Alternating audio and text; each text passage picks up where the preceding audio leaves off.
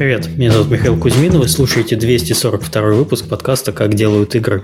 А на связи со мной, как всегда, Сергей Галенкин. Всем привет. У нас в этот раз, как обычно, очень хороший подкаст, очень хорошие гости. Мы поговорим про DevOps в геймдеве. А, нас давно просили э, обсудить эту тему и рассказать о том, что вообще такое DevOps. А, в этот раз мы подобрали хороших гостей, вернее, они сами подобрались. А, вот э, мы здесь просто, как всегда, с Мишей просто присутствуем при разговоре, да, при, при разговоре умных людей. И мы перейдем к ним сразу после рекламы. Напоминаю, что поблагодарить нас за то, что мы занимаемся этим подкастом с Сергеем уже больше 7 лет можно с помощью системы Patreon, ссылка есть в описании. Спасибо всем тем, кто продолжает это у нас э, делать на регулярной основе. А также наш подкаст выходит при поддержке нашего генерального спонсора компании PlayX. PlayX – это крупнейшая геймдев компания в СНГ и один из 10 самых успешных издателей мобильных игр в мире. PlayX создает проекты, в которые каждый день играют 25 миллионов человек. Успех компании – результат работы уникальной команды над сложными задачами. В Playrix уже более тысячи сотрудников, эти из которых трудятся удаленно из разных точек мира. Если вы хотите стать частью крутой команды, тогда заходите на сайт job.playrix.com и выбирайте вакансию. А подкаст выходит при поддержке Аподил. Аподил – это платформа для грамотной монетизации мобильных приложений. Аподил помогает разработчикам встраивать рекламу, анализировать эффективность и получать максимум дохода. Через единый SDK Аподил доступ к более чем 35 рекламным сетям. Он автоматически подбирает самую выгодную для разработчика рекламу в режиме реального времени, чтобы вы могли полностью сосредоточиться на создании классных игр, а не на их монетизации. А, подкаст выходит также при поддержке Game Insight. Game Insight – это крупнейший разработчик мобильных игр с офисами по всей России, а также СНГ и Прибалтики. Game Insight – это лучшие хардкорные игры, сим-тайкуны и хидены с суммарной аудиторией более 350 миллионов игроков. Также это крутейшая команда R&D, получающая доступ ко всем топовым технологиям и возможностям разработки. GameSite не стоит на месте и все время пробует себя в новых жанрах. Go пилить крутое, пиши на dreamjobsobaka.gameinsight.com или смотри, что у них есть интересного по хэштегу GoGameInsight. А подкаст выходит при поддержке Завод Games. Завод Games – московская студия разработки игр. Сейчас команда ищет опытного игрового аналитика. Подробности на сайте завод.games. Еще раз, завод.games.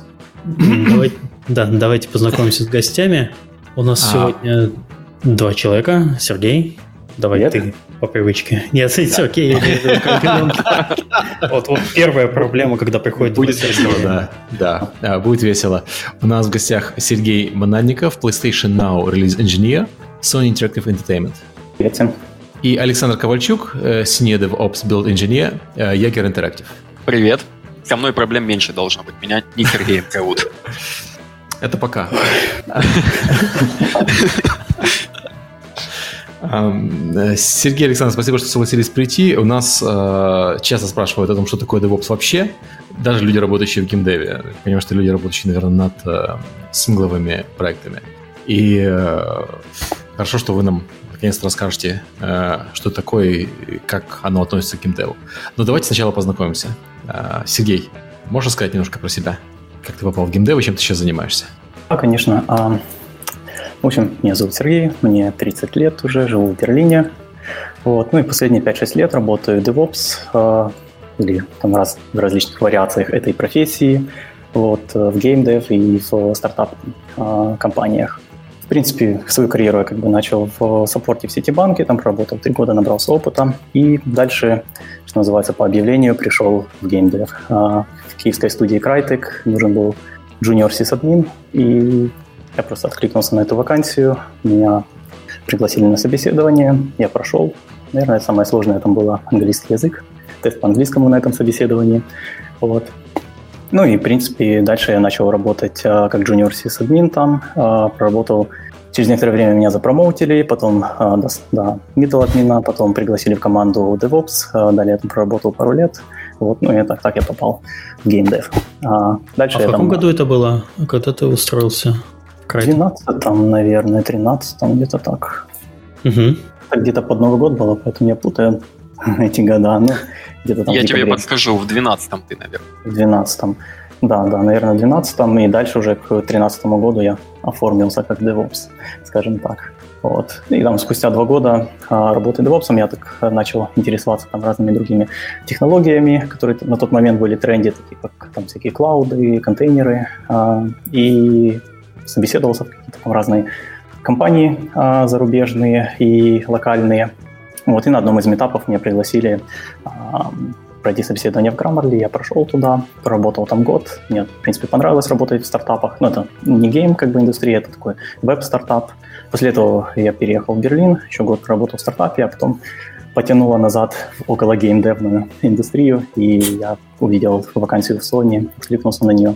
И после двух месяцев собеседований попал в Sony PlayStation. В принципе, вся история. Окей, okay, а Александр? Э, да, меня зовут Александр, мне 36 лет, и я DevOps-инженер. Э, Привет, Александр. Э, так, ну, компьютерными играми я увлекаюсь еще с начала 90-х годов. Начинал, как и многие подростки нашего региона, скажем так, с ZX Spectrum. Вот. Денег было... Респект, сразу говорю. Да-да.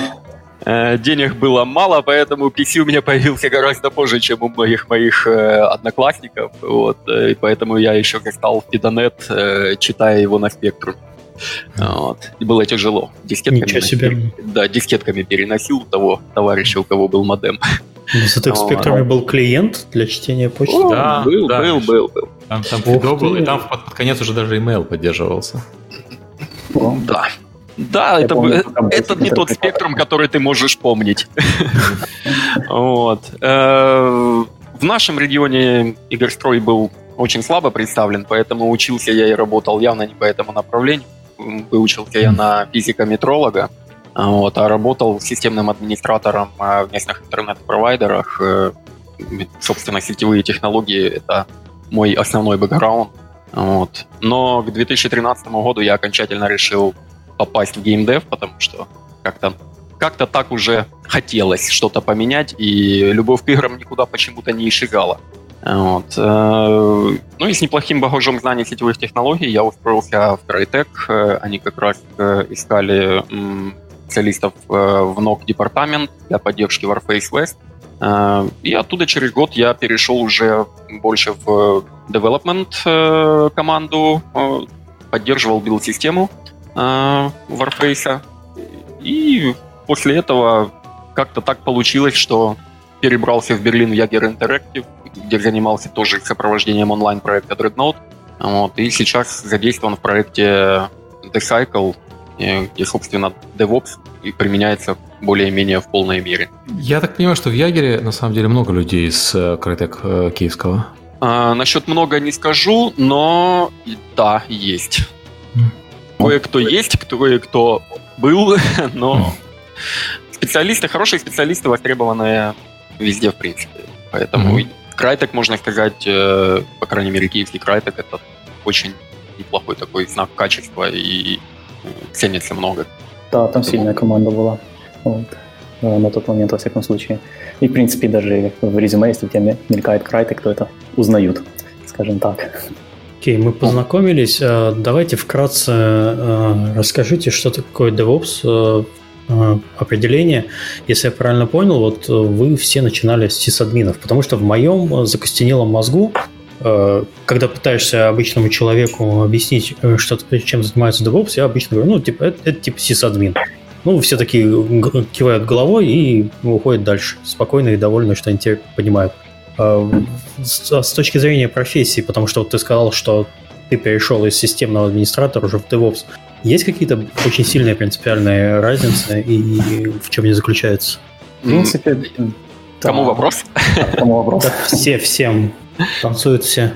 Давай, Давай Саша, Ладно. Э, ну да, я попал, например, как э, начинал как системный администратор, но разница принципиальная есть. Ты больше вовлечен в development. Если как системный администратор у тебя э, основное направление это конфигурация оборудования или там э, troubleshooting э, уже готового э, какого-то решения, э, то э, в качестве DevOps э, ты больше ориентирован на э, внедрение э, каких-то технологий для того, чтобы ускорить э, процесс разработки, тестирования конечного продукта. То есть э, больше вовлечен именно в разработку, нежели в поддержку или эксплуатацию. Угу. Но официального термина на самом деле как такового, насколько я знаю, нет. Это все-таки просто э, набор практик, это концепция. Э, может быть, Сергей что-то и расскажет больше, более подробно. Но в целом это, это именно что-то среднее между development и operations, то есть операциями. Ну, в принципе, да, это вот такой как бы в какой-то момент это понималось, что это как человек-посредник, который э, делает жизнь и девелоперов, и опсов, это как системные администраторы, э, э, немного легче, скажем так. То бишь, э, в принципе, исторически у обоих, э, наверное, у девелоперов свои, там, что называется, KPI, да, там, э, Key Productive Indicators, вот, у Operations э, свои. То есть девелоперы должны больше фичей релизить, больше, там, не знаю, линий кода писать, и это чтобы попадало на, на сервера. Вот Operations, они хотят стабильности, и они исторически как бы противятся новым релизам, потому что новый релиз всегда приносит с собой новые проблемы, и, соответственно, у них там немножко идет оно а, не по плану. Вот DevOps как раз это тот человек, который сглаживает э, все эти э, проблемы, там, скажем, за счет там, внедрения каких-то хитрых решений, каких-то build-pipeline-ов различных, э, ну и, в принципе, за счет в, в целом работы с, с командой и, там, скажем, внесения изменений в культуру общую компании. Вот как-то так. Хорошо, а пример, а пример можешь привести какой-нибудь с build-pipeline-ом, чем вот э, какой, с какой точки начинает DevOps, а, а откуда задача проходит?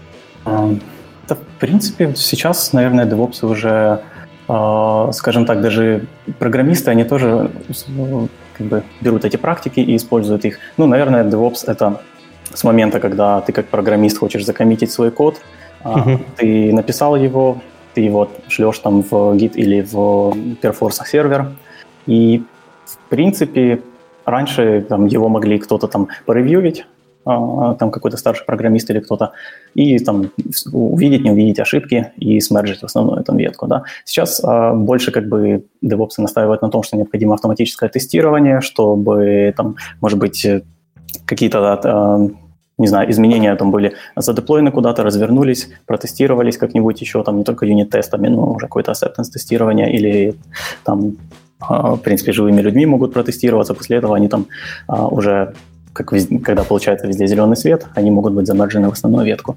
То бишь это на вот этом этапе, потом, когда уже идет упаковка продукта, тоже у тебя есть релиз какой-то, и ты хочешь быть 100% уверен, что он у тебя будет, ну, во-первых, атомарный, во-вторых, reproducible, такой есть термин, то, что ты в любой момент можешь с этого комита перестроить себе точно такой же там файл, э, как бы, который будет а, работать, да, допустим, граммы, вот, что он будет полностью оттестирован, и в принципе, моменты, в которых что-то может пойти не так, они должны максимально отсекаться на моменте, а, ну вот в течение вот этого build pipeline-а, вот, до того, как он попадет к клиентам, до того, как программа попадет к клиентам. Хорошо, допустим, если есть задача э, построить build и его куда-то, ну, и что-то с ним сделать, это все к DevOps надо обращаться программистам сейчас? А, я думаю, Или сейчас ну, обращаться не надо, но DevOps обычно строят вот эту систему, которая автоматически а, автоматизирует этот весь процесс, исключает из него человеческий фактор и вместе с этим исключает как бы большую часть а, ошибок. Если вкратце резюмировать, то да, с момента попадания твоего изменения кода а, в систему а, контроля версий, Perforce или Git или неважно что, а, начинается, собственно, работа DevOps. Раньше э, это как-то более было дифференцировано.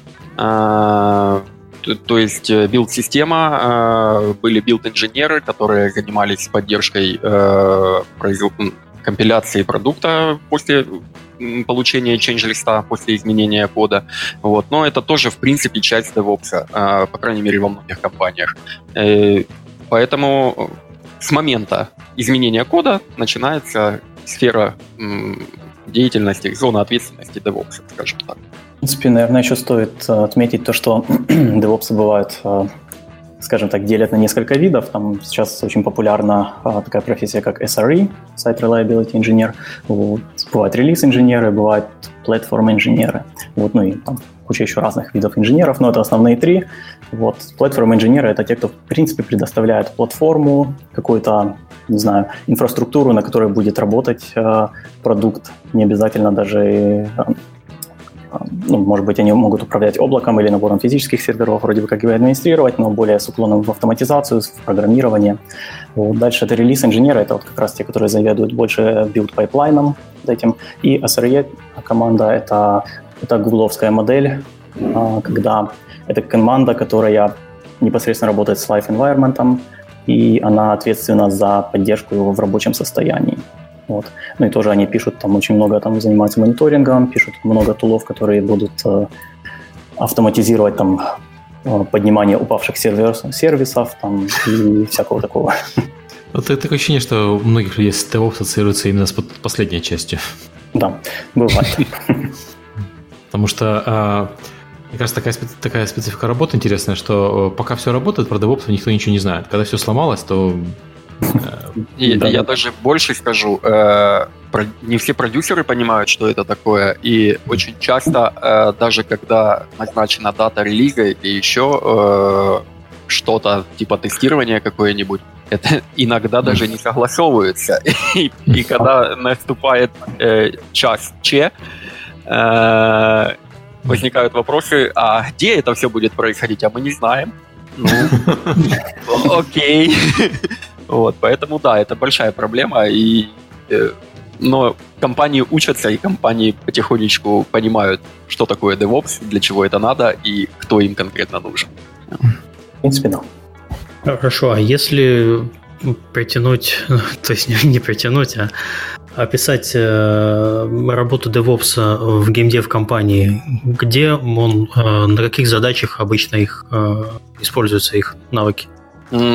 Зависит, конечно, от масштаба компании, масштаба проекта. А, вот, но... О, хорошо, интересная мысль. Вот представьте себе, что вот есть нас очень много слушает инди-компаний, инди-разработчиков, у которых mm-hmm. 1, 2, 3, 4, 5 человек в команде. Вот э, в какой момент вот э, должен появиться DevOps, если вот увеличивать э, инди-команду? Э... До больших размеров и больше, больше, больше. Боюсь, что точного ответа нет, но э, из личного, так скажем, опыта или восприятия э, могу сказать, что это будет однозначно совмещенная какая-то должность. То есть, если ты программист, сервер, программист, ты понимаешь, как работает, э, работают сетевые, вообще, как использовать сетевые технологии, и ты хочешь что-то автоматизировать, ты уже будешь девопсом, ты уже будешь выполнять кое-какие задачи просто для автоматизации и облегчения своей жизни. Вот. Mm-hmm. В Индии, конечно, DevOps как именно отдельная э, штатная единица, я думаю, что это, ну как, сложный вопрос. Роскошь. Дум, да, да, роскошь. Это, наверное, роскошь. Скорее, скорее это будет просто э, совмещать кто-то будет эти обязанности. Угу. Вот. На самом деле часто можно увидеть вакансии, где ищут программиста с навыками DevOps. И вот, в принципе, это, наверное, хороший вариант для Индии.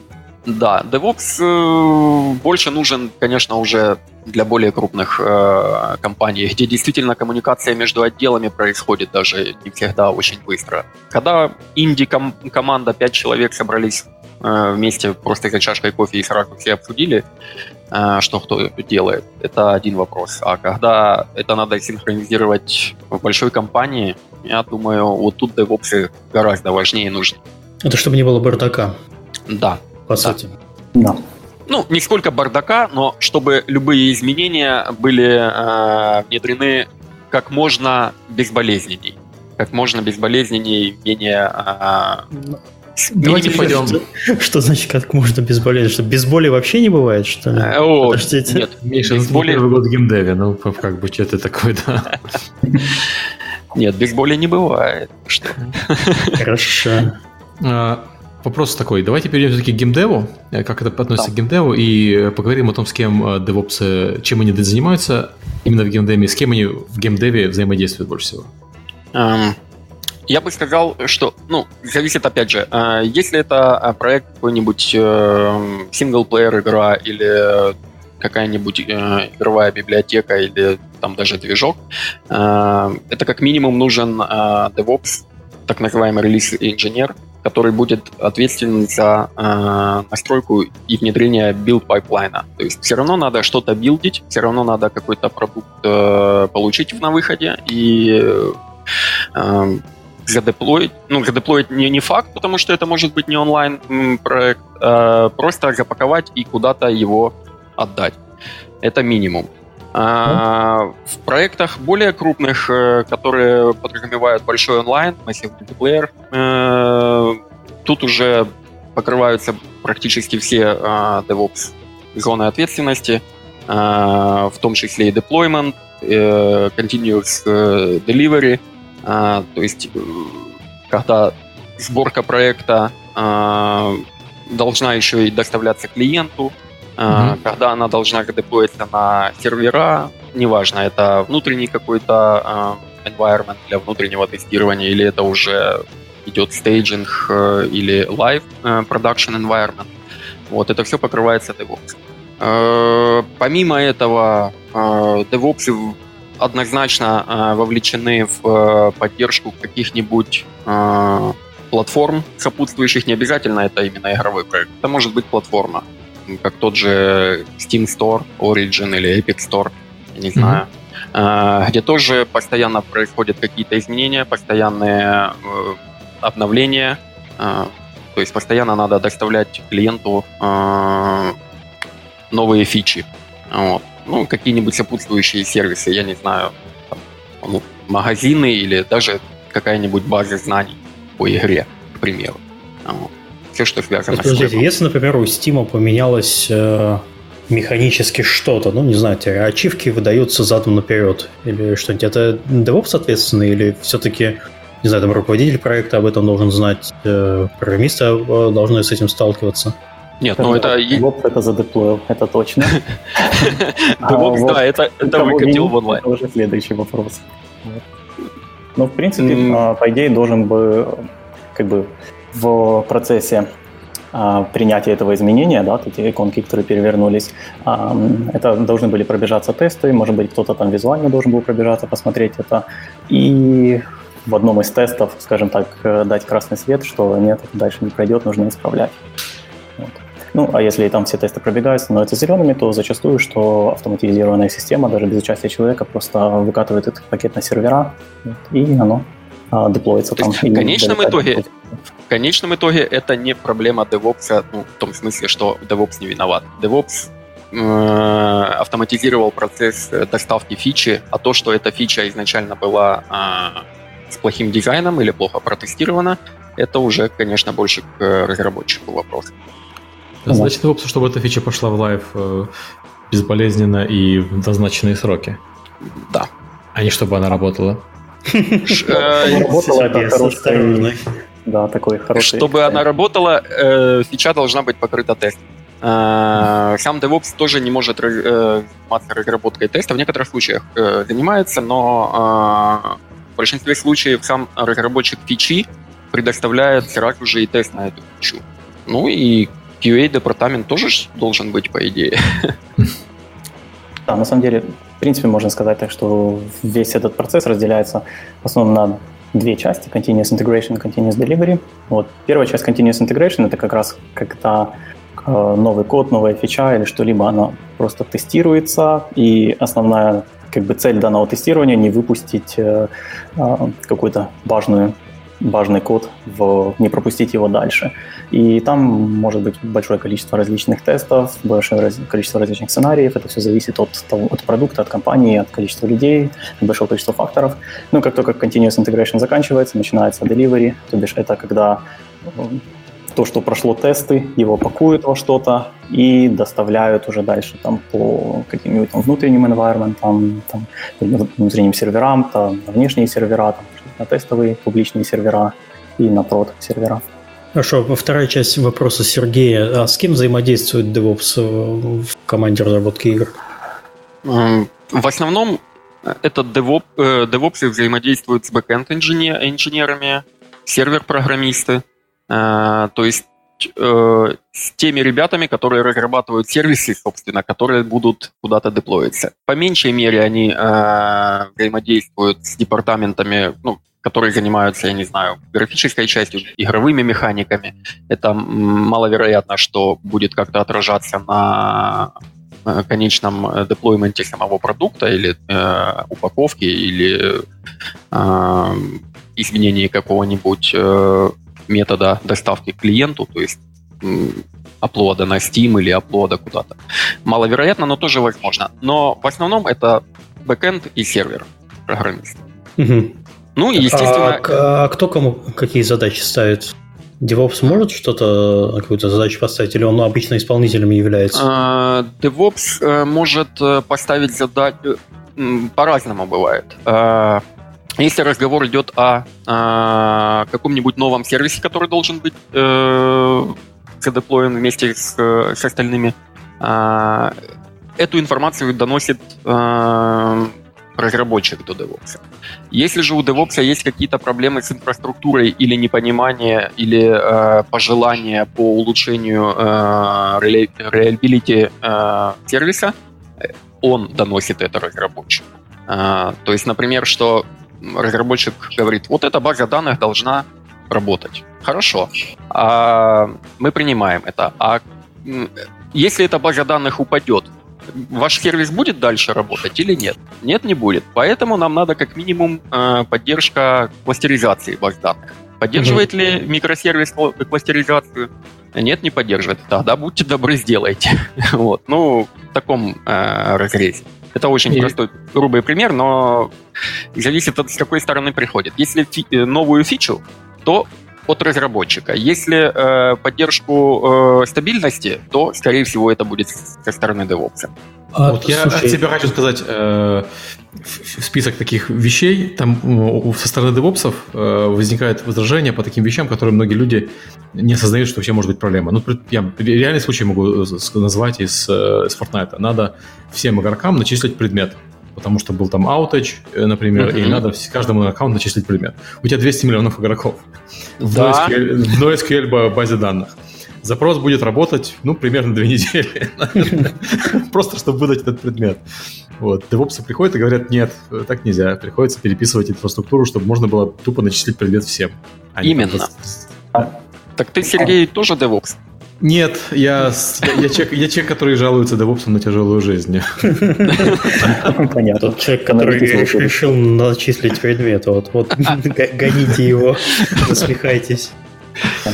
Ну, на самом деле, а, я думаю, что DevOps еще, в таком случае, как отдел, они опять-таки все зависит от а, компании, количества там сотрудников в ней, но они в основном должны коммуницировать с кем-то уровня директор или какой-то архитектор продукта, который видит должен как бы целостное видение этого продукта доставлять и как, как это все должно работать. И, соответственно, в принципе, вот архитектор, программисты и DevOps, они как-то втроем вот уже решают, как это все работает, как, э, как работает полностью deployment, как будет работать там вся эта инфраструктура, вот, где какие там зависимости друг у друга есть, кому что надо где-то подтюнить. Опять-таки, это если есть такой человек. В маленьких Хорошо. компаниях обычно их нет. А вот для программистов задачи DevOps могут быть черным ящиком? То есть, э, если он правильно скажет, э, что нужно, что нужно э, на вход ему подавать, а все остальное вас уже не должно трогать. Можно так представить себе процесс?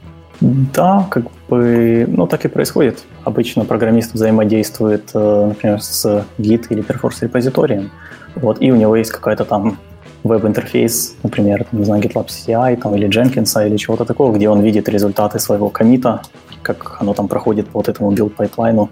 Вот. А, в принципе, для него это черный ящик, что там внутри, внизу варится. А ему в основном возвращается результат, типа, чувак нормально написал, или нет, а у тебя там низкое покрытие тестами, или код, допустим, не компилируется, или еще что-то такое. Поэтому, в принципе, можно сказать, что да, мы делаем черный ящик для программистов. Ну, можно согласиться, можно не согласиться. Конечно, нормальный программист понимает, как это все работает. То есть он должен э, э, обладать, ну, не, не базовым, естественно, он понимает, что там происходит. Он может быть не в курсе деталей, он может быть не в курсе каких-то нюансов э, или не задумываться о каких-то, может быть, последствиях, когда он просто предлагает э, новый э, сервис, новую фичу или еще что-то. Вот. Э, но бывают ситуации, когда программист думает, что он все знает, и вот это вот проблема. Вот. То есть он говорит, я так сделал, потому что так оно должно быть. И вот э, такие конфликтные ситуации, конечно, периодически возникают, но э, DevOps должен указать, рассказать, показать, разжевать, почему это чревато или конкретно, ну, на примере конкретного случая или э, теоретический какой-то э, пример. Но больше проблем возникает, когда девелопер именно думает, что он знает, что он делает, что делают DevOps, точнее. Mm-hmm. Вот. Но обычно это не так. А лучше, чтобы знали или чтобы не знали? А, лучше, чтобы четко понимали, где чья... А, ну, тут нету такого понятия действительно четкого разделения э, зоны ответственности, но э, навязывать свои решения э, это плохая идея всегда.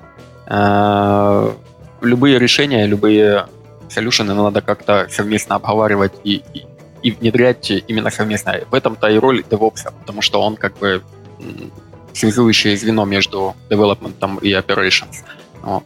Ну, в принципе, можно сказать еще, что зачастую как бы, DevOps в целом-то работают с программистами, с тем, чтобы, допустим, имея меньше знаний, например, там, в или экспертизы в языке, допустим, программирования конкретном каком-то, он вполне может прийти к программистам и сказать, слушай, я хочу сделать так, чтобы наш код очень хорошо работал.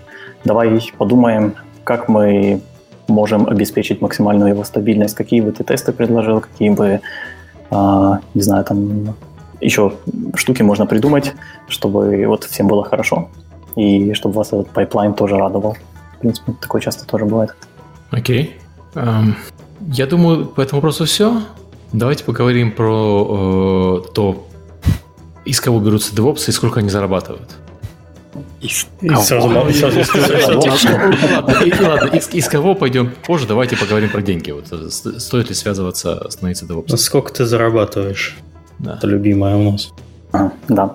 Ну, не, не ты конкретно, а в целом. Насколько, востребована профессия, насколько легко устроиться и так далее, сколько платят денег, плюс-минус. Давайте сначала, может, там по зарплатам пройдемся. Я mm-hmm, такой небольшой да. research сделал. Он, скорее всего, будет э, на примере США. Mm-hmm. И это так, по большей части, средняя температура по палате. Но целом э, за год зарплата DevOps средняя была в Америке 115,5 тысяч долларов. Вот, SRE 125 где-то получали. Но это в среднем, соответственно. Допустим, в Остине там, и Сан-Франциско там совершенно другая разная стоимость жизни, разные зарплаты, соответственно. Для примера, C++ девелопер получает где-то 95 тысяч в год, фронтенд там 77-80, системный администратор Linux 70-75, где-то так вот. Такой порядок зарплаты. В принципе... То есть, э, в среднем практически в полтора раза выше, чем э, системный администратор, и процентов на 15 выше, чем программист. Где-то так, да, можно сказать. Вот, ну и SRE это как очень тренди сейчас профессия, mm-hmm. и они получают 125, но и она очень, скажем так, э, стрессовая, потому что это взаимодействие с life environment, и это постоянно как бы жизнь on-call. Э, mm-hmm. Это когда у тебя есть телефон, и если что-то где-то падает, тебе на него там автоматическая система звонит, будет тебя среди ночи, и ты должен это быстренько починить. Вот поэтому там, да, у них mm-hmm. определенные надбавки есть. А, я думаю, что хочешь не хочешь, DevOps on-call будут в любом случае всегда а, во всех живых проектах, потому что кто-то должен быть on-call. И да, могут называть SRE, могут не называть SRE, но кто-то будет э, следить, если проект упадет, особенно если проект э, онлайновый, где люди... Ну, падение онлайнового проекта – это всегда большие потери финансовые для компании, потому что не только у тебя люди не играют и не платят, но у тебя люди могут не вернуться, потому что у них был плохой experience из-за того, что игра упала. Ну, или проект упал. Это да. А, кстати, сейчас довольно популярно тоже привлечение программистов к on-call, потому что mm. Это таких там cross-functional team, есть такое понятие, mm. как бы, и часто там а, навязывают этот product ownership, что mm. называется, когда программисты должны нести ответственность за то, что они сами там написали, вот, и что задеплоилось mm. туда.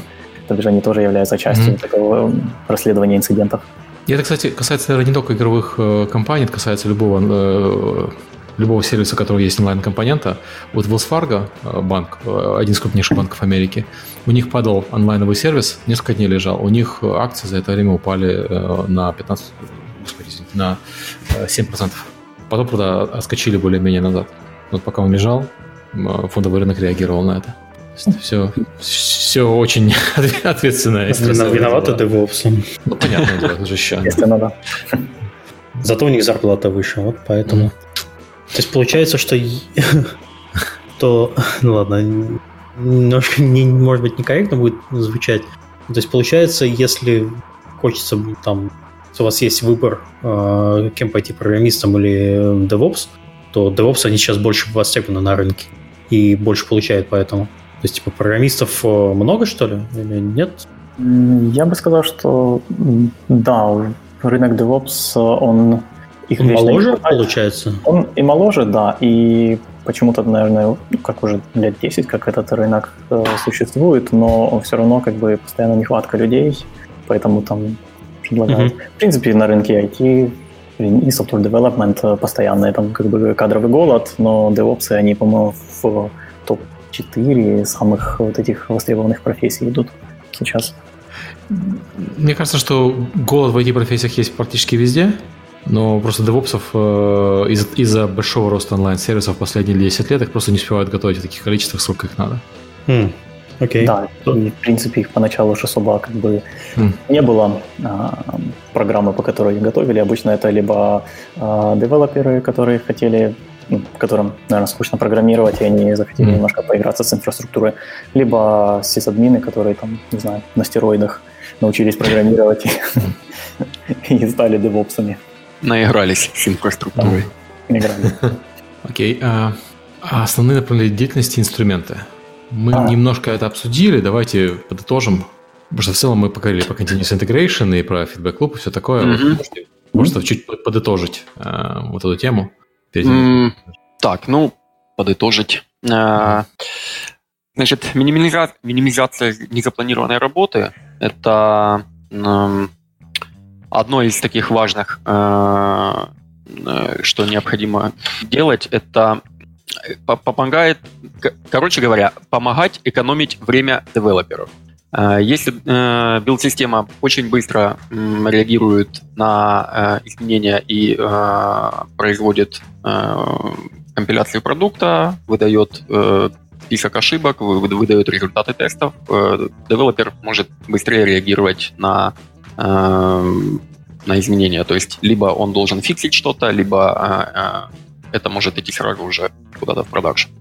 Э, фокус на эм, фокус оптимизации производительности всей системы в целом, э, потому что э, если зацикливаться на улучшении какого-то одного маленького компонента, и он никак не не позволяет сэкономить время. Э, точнее, он позволяет сэкономить время, но э, выигрыш в этом минимальный, 1%, 1% например. Э, то понимание, как эта централизованная система работает, позволяет, например, улучшить один элемент для всех бранчей сразу. И все бранчи суммарно... А, сейчас, пардон. И все бранчи сразу... Что-что? Да, наверное, тут э, так, э, я тут просто шпаргалку делал и не сильно внятно а, ну. набросал. Да, тут, э, наверное, имелось в виду то, что в принципе DevOps, а, они как бы тот pipeline, который строится DevOps, по факту он отражает как в целом работу как бы предприятия, да, то бишь от э, того, как кто-то там что-то сделал, за submit-ил, там, не знаю, asset какой-то или кусок кода, и до того момента, когда он уже попадает к конечному потребителю. По большому счету, вот это вот э, у тебя перед глазами выстроенный такой э, пайплайн, как его обычно называют, опять, э, и в принципе, основная задача это в том, чтобы действительно вот его держать в оптимальном состоянии. То бишь меняются где-то какие-то там переменные, какой-то, у какого-то отдела что-то там поменялось, необходимо, соответственно, отреагировать и изменить э, вот в этом вот всей этой структуре что-то, чтобы оно, во-первых, там максимально быстро работало, во-вторых, чтобы оно не блокировало работу других отделов, ну и как бы, да, чтобы все это оптимально э, доставлялось э, к пользователям. Вот. Пользователи могут быть там либо уже клиенты снаружи, которые заходят на веб-сайтик, либо внутренний какой-то там тестовый отдел, который э, будет э, просто на, э, игра разворачивается на серверах, например, и они начинают ее тестировать, а потом они говорят, все отлично, э, отправляем нашему там издателю. Вот. И, в принципе, э, сюда же вот, как бы это сокращает очень сильно вот этот фидбэк-луп, то бишь э, есть такой принцип fail early, чтобы найти ошибку как можно раньше, не когда она уже там на попадается на глаза пользователю, а когда она там где-то на ранних этапах тестирования вылавливается, вот, чтобы ее можно было быстрее фиксить.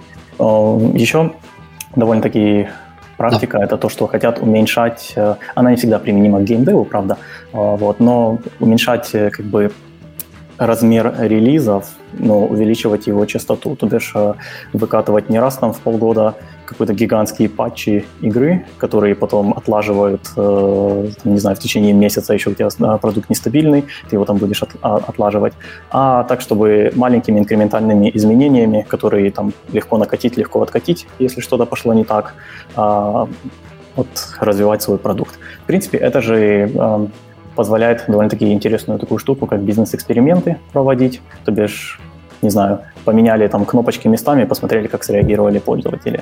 Вот, там выкатили это на 10% пользователей, посмотрели, не понравилось, окей, вернули все назад, э, без каких-то там э, масштабных трагедий.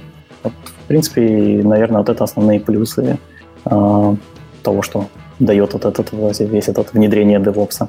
Так вот, кто кнопочки меняет на моих любимых сайтах местами. Нет, не он. А, окей, давайте поговорим о том, как стать девопсом. Чему надо учиться, откуда они появляются и вообще.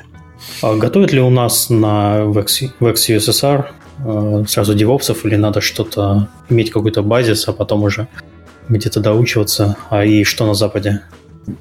Так, как-то тяжело довольно-таки сказать. А, есть много курсов DevOps, но так, я их не проходил. Тяжело сказать, что они там готовят. То есть курсы образования какое-то прям высшего, а, прям, наверное, нет у нас. Нет. Вообще все тяжело с образованием для новых профессий. Магистр DevOps, наверное, еще нет такого образования. А, в принципе, наверное, большинство специалистов, которые сейчас, они либо с программистов, либо с админов вышли в DevOps. Вот. А так, ну, да, наверное, просто кто-то пошел, подучился на каких-то онлайн-курсах или просто или обычных курсах и выучил практики или прочитал пару книжек по DevOps. Там, там особо как бы ничего такого прям rocket science нету. А выучили, разобрались, пришли, нашли первую работу, устроились. Очень часто внутри компании люди вырастают. Как бы, Собственно, это наш пример.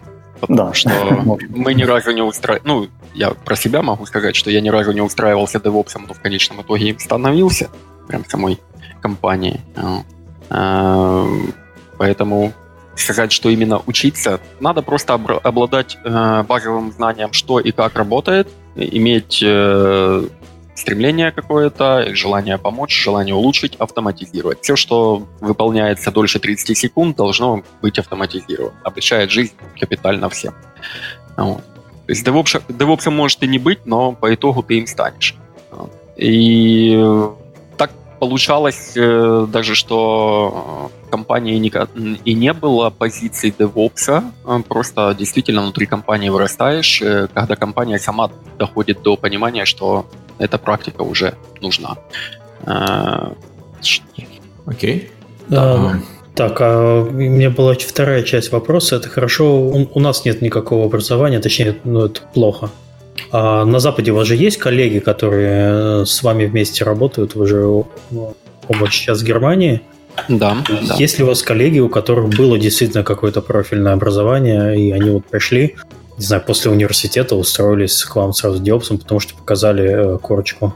Ну. Э, я врать не буду, конкретно про девопсов я не знаю, э, но мне коллега рассказывал, ну, тоже девопс, но он местный житель, mm-hmm. он посещал конференцию, ну, это была не конференция, это было HR-мероприятие, где рекрутеры э, рассказывали выпускникам э, вузов, э, как им лучше трудоустраиваться и тому подобное. И он там выступал тоже в, как это сказать, ну, не с промоутингом, но э, с рассказом, с кратким рассказом, что такое DevOps, э, какие э, задачи, с чем придется сталкиваться.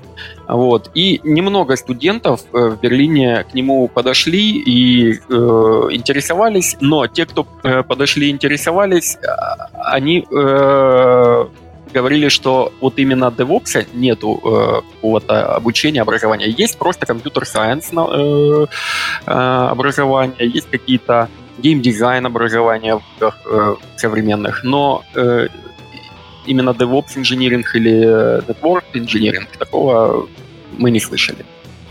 Онлайн, возможно, но именно mm-hmm. э, образование, которое э, подается в университете, в ВУЗе, такого нет. Я э, так слышал, что даже на Западе сейчас DevOps это все-таки люди с э, классическим условно говоря, обучением на программиста и э, курсы всякие после. Ну, получается так. То есть все, с кем мы контактируем и кого мы знаем, это все вот с таким э, набором знаний. Хорошо, а какие, какой базовый набор и расширенный набор знаний должен быть современного DevOps? Английский.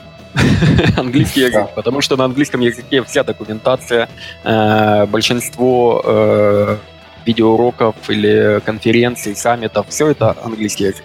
Вот, вы бы были на нашем предыдущем выпуске на английском, почитали бы потом комментарии к выпуску. Миш, ты знаешь, кстати, под наш предыдущий выпуск, я статистику посмотрел, то есть на YouTube мы просели на, на, на предыдущий выпуск, а вот на iTunes и ну, стандартное положение подкаста, mm-hmm. у нас падение 8% все в сравнении с, подка- с подкастами на русском. Раньше mm-hmm. было 30. То есть, на самом деле, а до, до 30 было еще 50. То есть, на самом деле, аудитория наша подтягивает английский потихоньку. А, то есть, то есть на, по ютубовской аудитории мерить не стоит, там самый токсик собирается. Ну, просто были очень не очень хорошие комментарии по поводу того, что, господи, зачем вы делаете это, это же на английском, почему идите там куда-нибудь. Смешно и плакать хочется одновременно. Ну, то есть, э, английский, понятно, баз, в базовых знаниях он должен быть. Ну, того, вообще... Чтобы, вообще везде он должен mm-hmm. быть. Вообще очень странно, потому что в моем представлении э, ну да, это, наверное, более-менее современные игроки, которые э, английский учат. Но когда ты начинаешь играть в 90-е, начинал играть в 90-е, у тебя все игры были на английском, и не дай бог на испанском. Да-да-да, на испанском. Я хотел сказать по-испански, да. Э, Текладо и прочее, это... Ариба, Абахо. Да-да-да. Э, поэтому английский однозначно нужно знать. Э, даже не сколько ну вот для коммуникации э, или там э, веб-уроков, но э, онлайн-урок, но вся документация на английском. И ее надо читать постоянно. Она живая документация. Э, это вот э, один момент, который отличает э, технологии DevOps от какого-нибудь Enterprise или ты можешь прочитать документ, ты можешь понять или прочитать какую-то э, какую-то заметку, кто э, внедрял какую-то систему, через неделю оно не актуально.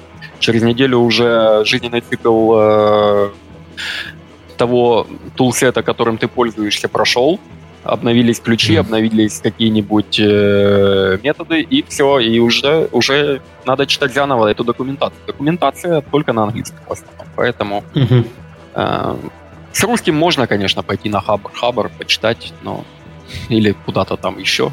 Но я уже не помню, когда я открывал русскоязычный сайт, честно говоря. Я уже не помню, последний раз на Хабр заходил, это не сейчас. Это единственное, что я помню с той жизни.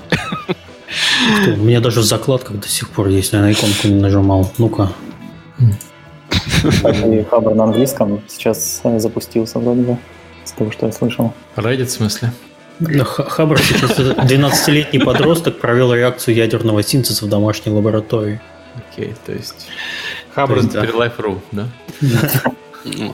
А, Сергей упоминал необходимые базовые знания CS101, но я мы уже шутили на эту тему. Я, честно говоря, не знаю, что такое CS101. Я слишком стар для этого, наверное. Но это компьютер э, science.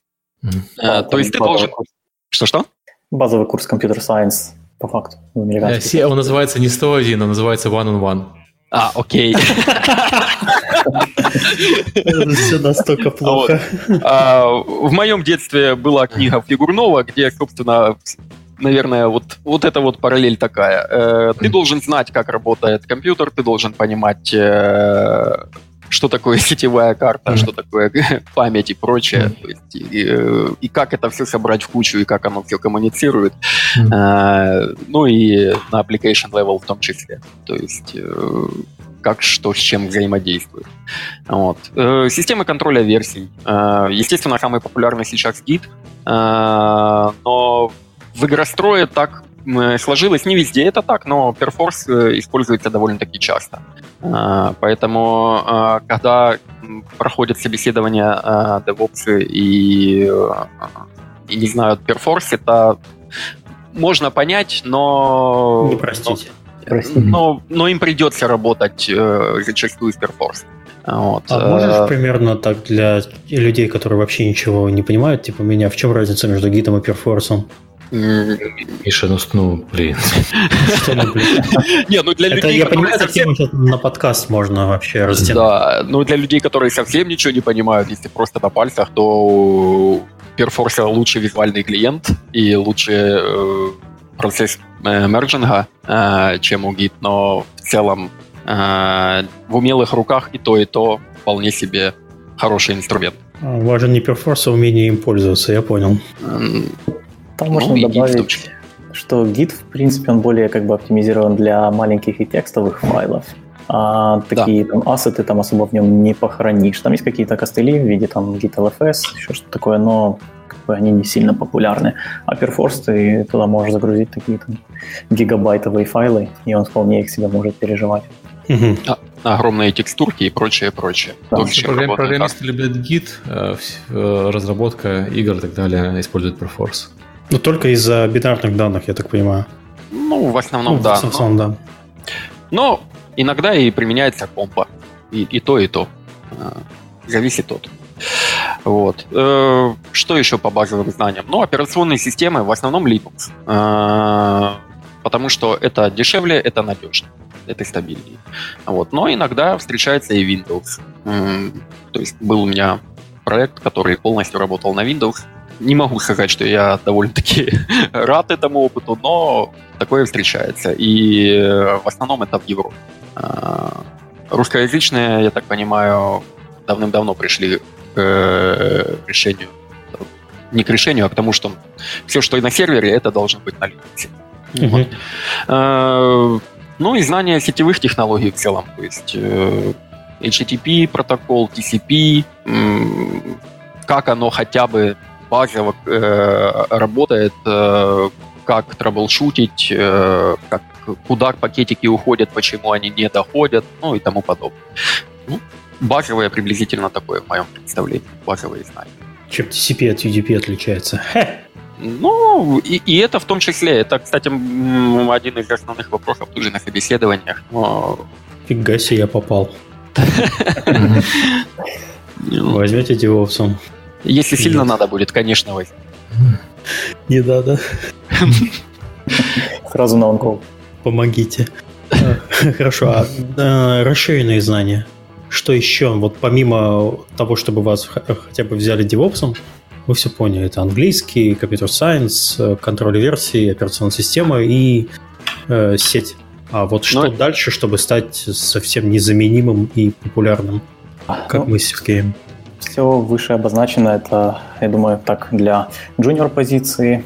А дальше необходимо иметь принципе, навыки программирования для DevOps очень даже приветствуются, а иногда и а, как бы и ну, зачастую даже э, смертельно необходимы. Вот, э, самые популярные — это Python, сейчас очень популярен Go. Э, некоторое время назад все очень любили Слушай, вот такой, вот такой вопрос. Э, вот а? ты говоришь Python, Go и Ruby. Это же совершенно разные вещи. Ну, то есть Python, э, я так понимаю, что люди просто на нем скриптуют для деплоймента и так далее, тоже скриптуют. Go — это же компилируемый язык, то есть на нем же не наскриптуешь, на нем можно писать бэкэнд, но зачем DevOps знать Go? И Серега тут неделю а. назад с большими красными глазами прибегает и просит Go ему поставить. Ну, я сам поставил в итоге, я, я у мамы DevOps, я сам поставил. Да, на самом деле Go очень удобный язык оказался, потому что он, с одной стороны, компилируемый, и с другой стороны, он очень такой простой и лаконичный. Mm-hmm. Это то, что называется между питоном и C. Вот он как раз вклинился. У него огромное количество плюсов, Например, то, что он ты когда компилируешь эту программу, то у тебя получается в результате один бинарный файл, который ты можешь mm-hmm. раскидать по серверам или по контейнерам, и тебе больше ничего не надо, чтобы его запустить. В случае питона надо тащить все вот это вот э, Ой, его рантайм. со всеми да, вот зависимостями. Вот. Поэтому, в принципе, ну, Python, он сейчас до сих пор, по-моему, самый популярный стал, остался языком, основной за machine learning, вот, и все этой истории. Да, но а, где DevOps, где machine learning? Вот я, я, понимаешь, я понимаю, что DevOps, может быть, надо будет деплоить что-то на Go. Но зачем самому DevOps знать Go? А, я предположу следующую штуку. Mm-hmm. А, очень часто нужен какой-нибудь вспомогательный микросервис, который будет, э, например, спрашивать, сколько у тебя игроков в онлайн, и в зависимости от этого э, говорить Амазону, например, сделай мне больше серверов. Mm-hmm. Вот. И гораздо проще иногда DevOps самому такой микросервис разработать, сделать, и для этого Go подходит э, более чем идеально. Вот, а, вот эта степень и... ненависти вообще к программистам у DevOps, лучше всего а, язык Почему ненависть? Это наоборот облегчение его страданий. Не хочу я с ними разговаривать даже, не буду я у них просить написать вот это. На самом деле DevOps тем-то, в принципе, интересен, что зачастую а, происходит внутренняя какая-то разработка, именно не относящаяся к непосредственно к продукту, но к технологиям, которые его сопровождают. И вот, в принципе, Python, Go и, к сожалению, зачастую очень часто Bash еще, хотя, может, и к счастью, а, вот, использ... ну, действительно очень часто используется. На Go еще очень много написано а, самих продуктов, которые мы используем. Например, тот же Docker, тот же Kubernetes, это все написано на Go, а, Helm там тот же тоже, тоже на Go написан. И как бы учитывая, что это open source, зная его там блеск и нищету open source, приходится иногда закатать рукава, пойти посмотреть в исходный код и увидеть, что ж ему надо, чтобы оно заработало. Вот где пригождается навыки Go.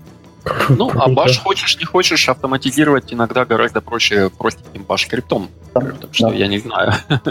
Сэкономить 5 минут ну, Bash не, не, не совсем язык. Ну, я понимаю, что формально это язык, но на самом же деле это, блин, ну, командная ну, строка, по сути. Да. Батник написать. Ну, на секундочку, у нас есть там такие пятитысячи строчные скрипты на баше, что... Вот это и страшно. Да. То есть он же предназначен там, ну, я не знаю, 10 строчек написать, а не, а не 5 вот, Ну да, вот ты сейчас лучше не сделал вообще. Ты не в ту ну, сторону воюешь. Это мы пытаемся искоренять, это правда. Но от костылей далеко не убежишь на этих же самых костылях, поэтому... Это не костыли, это костыльная фабрика. Ну, еще иногда применяется C-Sharp и даже виндовый PowerShell, так что все может быть еще страшнее, поэтому... Ну окей, да, PowerShell страшнее. Если завязан Windows, то там... А C-Sharp зачем? Вот такой вопрос дурацкий. А, а, а он-то нафига? А, я бы сказал так, что ну, возьмем недалекий э, от тебя Unreal Engine, Билд-система написана на C-Sharp. Иногда нужно просто что-нибудь подвигать, что-нибудь добавить, что-нибудь ну, улучшить э, грубо. У нас ничего, подожди, что, что, у нас ничего что у вас улучшать, да? У нас Нет, а, Unreal Build Tool написано. А, Sharp. Да. Да. Вот, э, то есть это... увольняет кого-то. Один из примеров. Так что иногда надо. Вот, и иногда девелоперы C-Sharp используют тоже для микросервисов э, это больше вопрос не ко мне на самом деле, но некоторые микросервисы пишутся на C-Sharp в том числе. C-Sharp и микро как-то у меня не вяжется в голове, просто не в одном. А я тоже ни одного не видел. Да. Ну, не намного сложнее, чем Python. Я, нет, я не говорю, что он сложнее, я говорю, что он не будет микро. Ну, микро не ну, будет. Моя проблема то есть C-Sharp офигенный язык и так далее. Я не программист, на самом деле, я так балуюсь, но он же за собой тянет как, как питон, только ну, в, в, не надо, конечно, все это ставить отдельно, но он же раздувается вообще безумно. Да. Ну, микросервисы на самом деле это э, название микро, там раз, размеры у них бывают очень даже макро, скажем так. Но в целом их, да, на разных языках, на питоне, на Go и на C-Sharp тоже пишут то, что попадает под категорию микросервисов. Вот. Ну, хотя, честно сказать, я вот ни одного не видел. У меня есть ощущение, что, наверное, на C-Sharp пишут люди, просто которые знают C-Sharp, проще написать на C-Sharp, чем учить что-то другое. Да, не исключено. Это та же ситуация с, баш, с длинными баш-скриптами. То есть я не думаю, что кто-то в здравом уме будет писать длинный баш-скрипт. Это либо человек начал с короткого скрипта, и он разросся, либо Либо я даже не знаю второй вариант какой. Второй вариант то, что Bash тоже за собой практически никогда не тащит зависимостей никаких, потому что все уже в Linux есть, и он mm-hmm. использует то, что есть по факту. Ну да. Поэтому... Первый девелопер уволился, оставил за собой Bash скрипт. Пришел второй, его попросили дописать фичу. Вот Bash еще больше стал. Потом mm-hmm. третий пришел. Ну да. Либо первый, собственно, продолжает да, улучшать и дописывать, потому что лень переключиться. Да, да. Даже я бы сказал, а страшно. Переписывать старые тузы всегда страшно, особенно на новом языке. Окей, что еще? Просто зависли на языках, а там же много еще всего. Да, а, в принципе, из скиллов, что, ну, естественно, управление инфраструктурой необходимо знать. А, сейчас а, довольно-таки понятное дело, необходимо знать клауд-провайдеры, как с ними работать, тот же AWS, Google Cloud, Azure, вот в зависимости, кто что выберет. Вот. Или же, как альтернатива, это bare metal, вот, э, когда арендуешь или у себя хостишь сервера, вот, может быть, какие-то системы виртуализации с ними э, применять. В принципе, это сейчас не так модно, но это значительно дешевле, поэтому, поэтому их до сих пор используют, особенно для таких очень ресурсоемких задач, например, там какие-то там, не знаю, серверы компиляции там, или распределенные там, или рендер-фермы, понятное дело, тоже могут хоститься внутри компании. Вот. Ну и туда, в принципе, можно записать такие э, тулы, как Vagrant, который позволяет, э, по большому счету, это такая обертка, которая позволяет запускать разные виды и, э, виртуальных машин там и в облаке, и на разных гипервизорах. Э, система управления конфигурацией, вроде Ansible, может быть, Puppet, Chef, Salt. По-моему, сейчас самая популярная Ansible. Вот, в принципе, можно еще сказать, Если... что... Да. Если у тебя Linux э, используется как основная операционная система, да, Ansible. Если там вовлечен Windows, то, скорее всего, будет какое-нибудь другое решение, типа Salt. Да, да Salt. Э, Puppet тоже, поддерживал их. Вот. Потом, э, какие там дальше у нас еще варианты? Ну и все, в принципе, еще Terraform можно записать к этому делу, потому что он тоже позволяет, э, так сказать, такой э, тренд сейчас Infrastructure the code, и он позволяет согласно файлику, в котором у тебя описан такое желаемое состояние инфраструктуры, как бы desired state configuration, воспроизвести это сразу где-нибудь в облаке там, или в каком-нибудь там VMware кластере, что, в принципе, тоже удобно, и сейчас его очень часто пользуют. Да, еще как дополнительное э, good to know э, хотелось бы тоже отметить э, лишним не будет абсолютно знание э, баз данных или хотя бы основы баз данных, потому что э, в современных онлайн-проектах они очень активно используются, и разные могут быть, э, как SQL, так и non-SQL.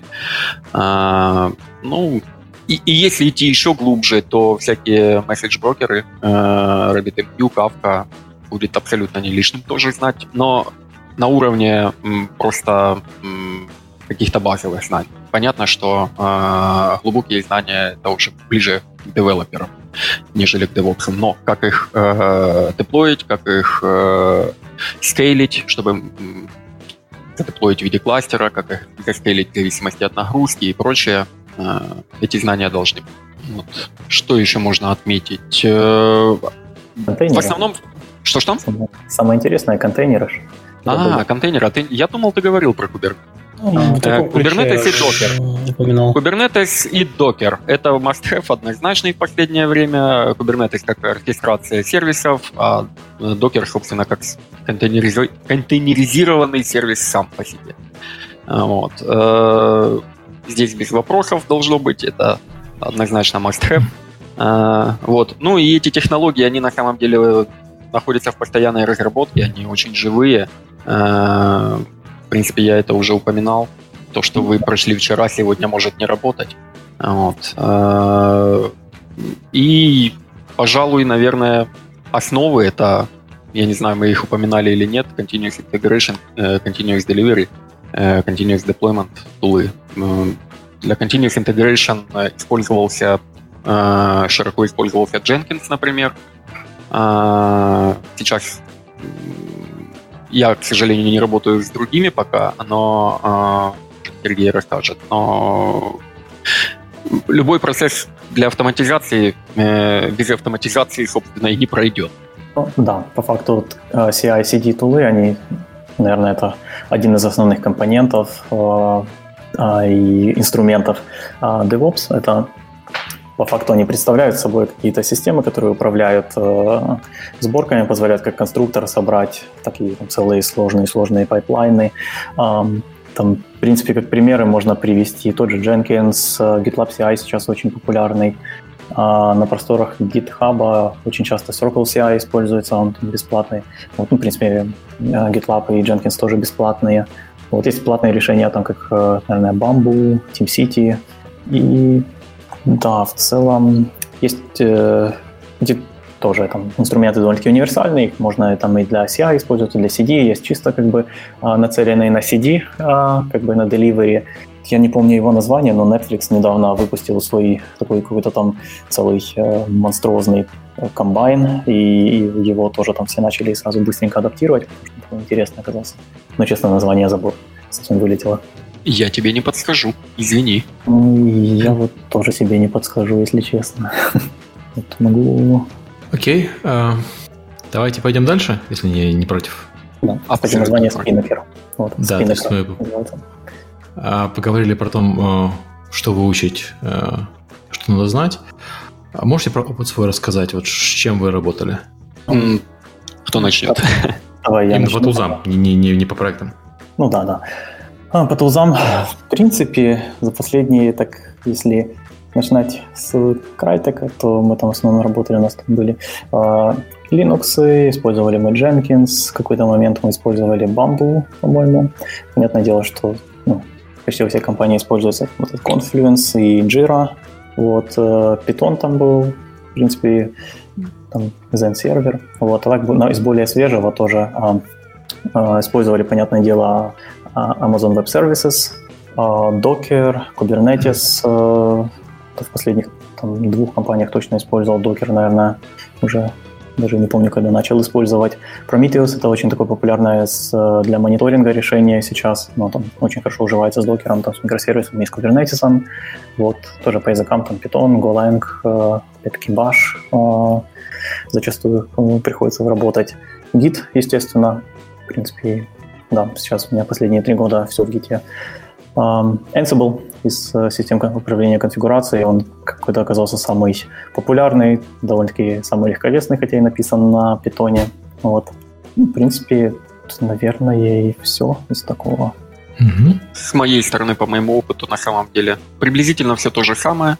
Uh, разве что могу добавить uh, для Windows-ориентированных каких-то э, решений э, это C-Sharp, собственно, э, Salt в качестве конфигурации, э, менеджмент конфигураций. Вот. И э, билд-системы встречаются Gradle, например, э, тоже может быть вовлечено многое, э, используя Gradle. Э, что еще? Perforce, потому что потому что уже обсудили. вот. Э, и очень много всяких вспомогательных утилит, перечислять которые смысла нет, но которые используются в, э, авто, ну, в скриптах для автоматизации чего-нибудь. Очень часто э, какой-нибудь девелопер может ставить эту утилиту, не предупредить, что она используется, и в продакшн пойдет без зависимости. Это не, не очень хорошо, поэтому такие вещи надо как-то согласовывать.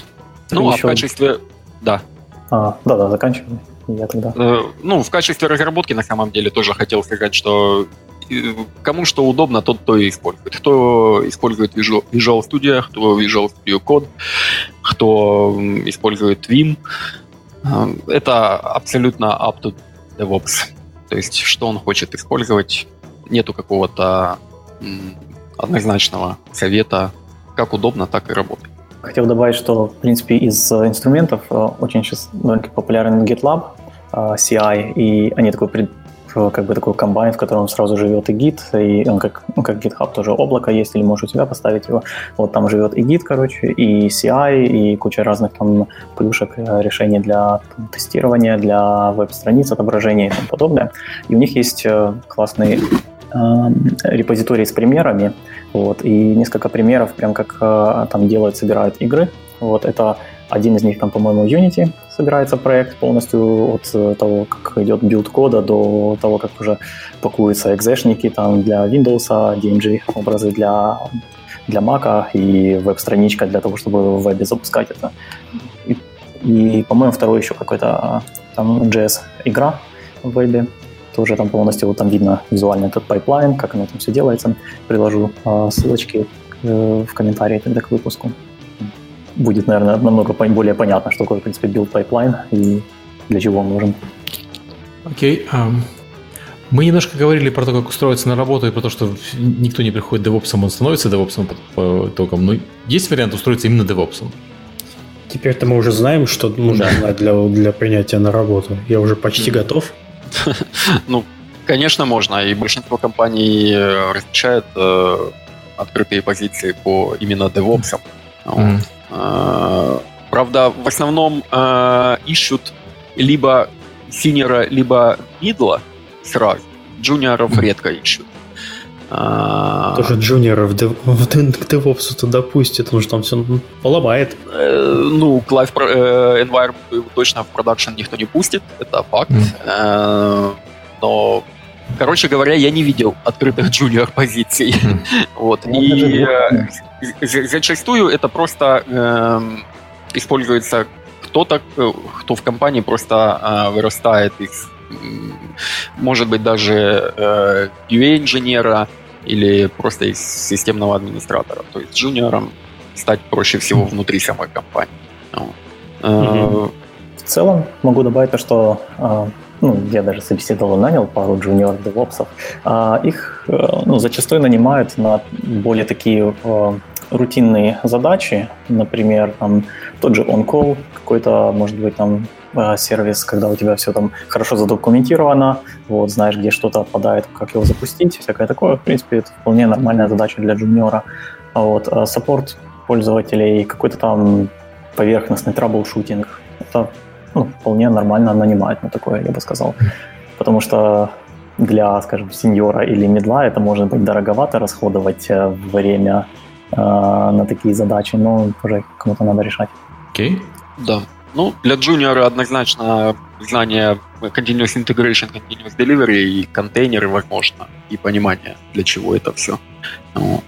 Э, для медла, э, скорее всего, необходимо знать, э, иметь уже какой-то опыт однозначно и быть способным как-то принимать участие в проектировании продукта в каких-то давать советы какие-то э, по имплементации э, каких-то сервисов.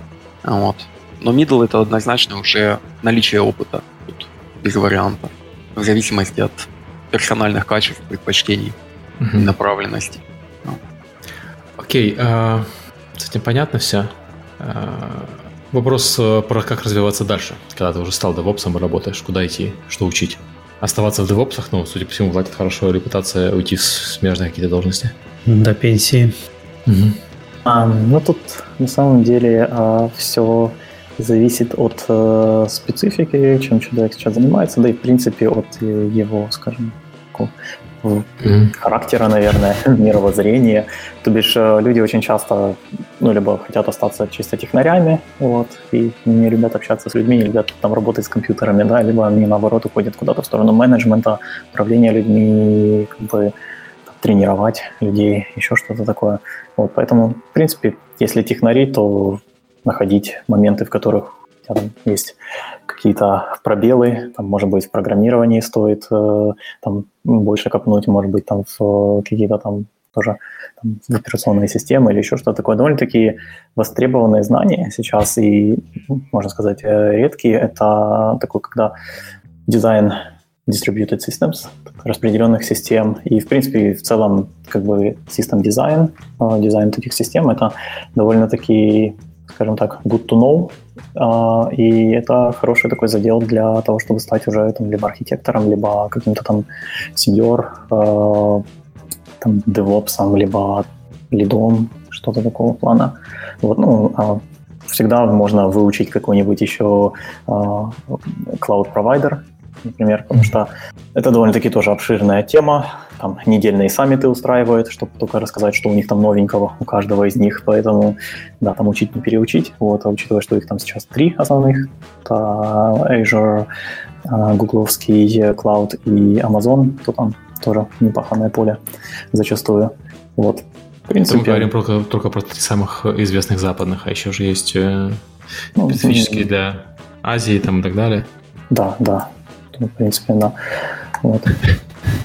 Ну, в принципе, можно всегда куда-то уходить там в сторону бизнес, как, а, там, не знаю, оптимизировать бизнес-процессы mm-hmm. и тому подобное. Потому что, в принципе, это довольно-таки соприкасающиеся э, сферы. Mm-hmm. Вот, ну и помимо, кстати, того, как развиваться дальше, все-таки не лишним будет поинтересоваться у своей компании, какие возможны пути развития внутри ее самой, потому что эм, это может сильно облегчить жизнь. То есть э, надо поинтересоваться у компании, как можно э, построить процесс самообразования, и будет ли компания спонсировать посещение этих саммитов или конференций, э, потому что основной источник знаний э, все-таки черпается из опыта других людей, и э, даже если какой-то спикер э, рассказывает э, про новости про Amazon или Kubernetes, как они что делают. Э, много опыта приходит именно от общения э, с людьми, которые просто пришли послушать, и ты с ними э, общаешься и черпаешь этот опыт. Поэтому посещать такие мероприятия тоже желательно, но не всегда на это есть время. Вот. И должно быть время для эксперимента внутри компании, где ты ты, конечно, можешь 100% заниматься внедрением э, поддержки чего-то.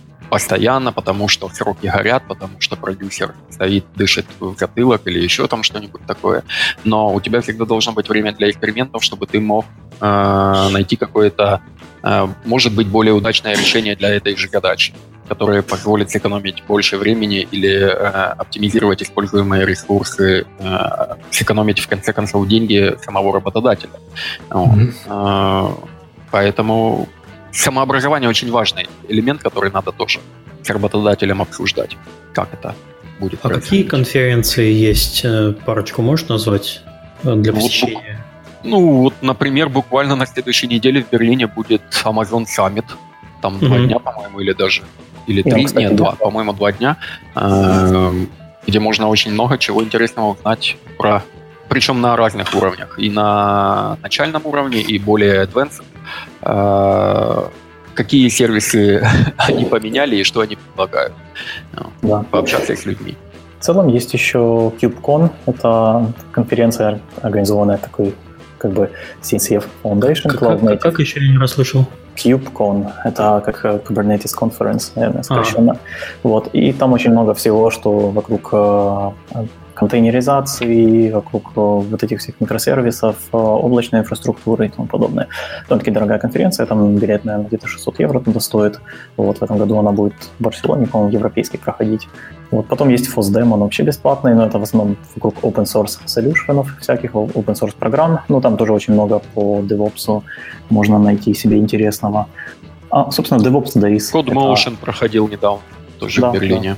Да. DevOps Days, откуда пошло название DevOps, собственно говоря, с этой конференции. В 2009 году ее впервые провели, и оно так вот пошло.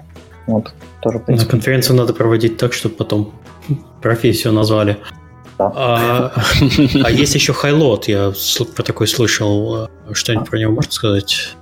Э, я не был. Мне кажется, Хайлот это в Москве она проходит э, конференция. Mm-hmm. Вот. Да, ну, Москва, да. Питер, смотрю, Новосибирск даже есть. Угу, да, это, это русскоязычная конференция. Ну, да, русскоязычная конференция для высоконагруженных систем. Да, это тоже, кстати, там много чего можно подчеркнуть по DevOps. Ну, там у них по программированию там много всего есть и по администрированию тоже в том числе. А, в принципе, да, это хорошая конференция. Они часто выкладывают потом видосы а, с докладами в Ютубе. Я их обычно mm-hmm. таким образом смотрю. KubeCon тоже, кстати говоря, выкладывает. В прошлую конференцию там вот я ездил, и там, по-моему, 130 докладов всего было. Вот, и я их еще до сих пор не все просмотрел. Потому что пойти там можно только на один, а их там в параллель там 5-6 идет. Вот. Так что да. Окей. Okay. А, я думаю, что пора переходить к завершающей части. У нас там был э, основной тренд индустрии, но, по-моему, мы это все обсуждали. Если что-то э, хотите сказать про основные тренды индустрии, давайте скажем, и будем потихоньку завершать э, подкаст. Ну, мне кажется, что мы, наверное, все упомянули. А, угу. Так, контейнеры, микросервисы, вот э, инфраструктура как код. А, это, в принципе, то, что сейчас э, buzzwords такие. Serverless было такое, э, ну и есть, в принципе, сейчас э направление такое, э, когда разработчик может уже не, даже там не задумываться о том, что где-то есть какие-то сервера, которые загружают, которых надо там паковать свою программу, он просто отправляет куда-то код, и оно магически работает, но у него как-то так все не сложилось, он как и VR, выглядело многообещающе, но, наверное, пока рановато. Вот. Ну, в принципе, да, из таких, это, наверное, все, что пришло на ум. Девопсы были против, как так без серверов-то? Поэтому откатили все назад. Ну, и резюме, наверное. А, да, ну если резюмировать, то в принципе работа DevOps такая живая, интересная, постоянно требует каких-то новых экспериментов, э, постоянно приходится учиться чему-то новому, э, вот, а, чинить то, что уже старое, и заменять. Ну, в принципе, я бы сказал, она очень интересная. Ну, это, а, как сказать, и не то чтобы сильно тяжелые, вот, не rocket science и не вагоны грузить, но и все равно здесь нужно так много, много думать, много планировать и, и таки да, довольно-таки много времени проводить. И в зависимости от того, там, кем конкретно работаешь, билд-инженер или SRE, то там, соответственно, уровень стресса, уровень нагрузки может быть разный. И тоже зависит от, от, от индустрии. Там в некоторых стартапах, там, допустим, все может быть, э, должно было быть готово на вчера, и там постоянно какой-то прессинг, прессинг идет. А я, некоторые... я работаю в таком стартапе. Да. Подкасты также, опять же, зовут. Да, да. Вот. А в некоторых бывает все очень расслаблено и такое в стиле регги. Да. Но, но для хотелось бы отметить, что именно для геймдева вот отдельную боль представляет, ну, может, для кого-то и удовольствие, а, то, что разработка игрового продукта подразумевает в какой-то степени а, замороженность а, стека технологий, которые а, выбираются в начале разработки. Вот. А, а поскольку DevOps-технологии довольно-таки живые, развиваются динамично, то внедрить или заменить старые как это в середине разработки довольно-таки болезненно и сложно. Вот. Ну, а если все замораживать и оставить все как есть, то становиться девопсом быть скучно. Девопсом быть скучно, это да, эта фраза замечательная, да. Фраза для завершения подкаста. Да, да. Поэтому и надо двигаться вперед, чтобы было весело. No pain, no gain. Да. Это, это очень четко отражает вообще, в принципе, работу в игровой индустрии. Не только в DevOps. А, окей, спасибо большое, ребята, что пришли. Это было очень интересно. И вам а, спасибо. Спасибо, что пригласили. И очень познавательно. У нас следующий подкаст э, про аналитику, правильно понимаешь? Да, про аналитику это будет э, в следующее воскресенье. Вот тут мы оттянемся. Да, но есть небольшой шанс, что я, возможно, не успею вернуться. Но все-таки будем держать кулачки, и получится, что я все-таки успею добраться до дома. Вот. А, так что да, спасибо гостям, спасибо всем, кто слушал. Приходите в следующее воскресенье. Всем пока. Всем пока. Счастливо.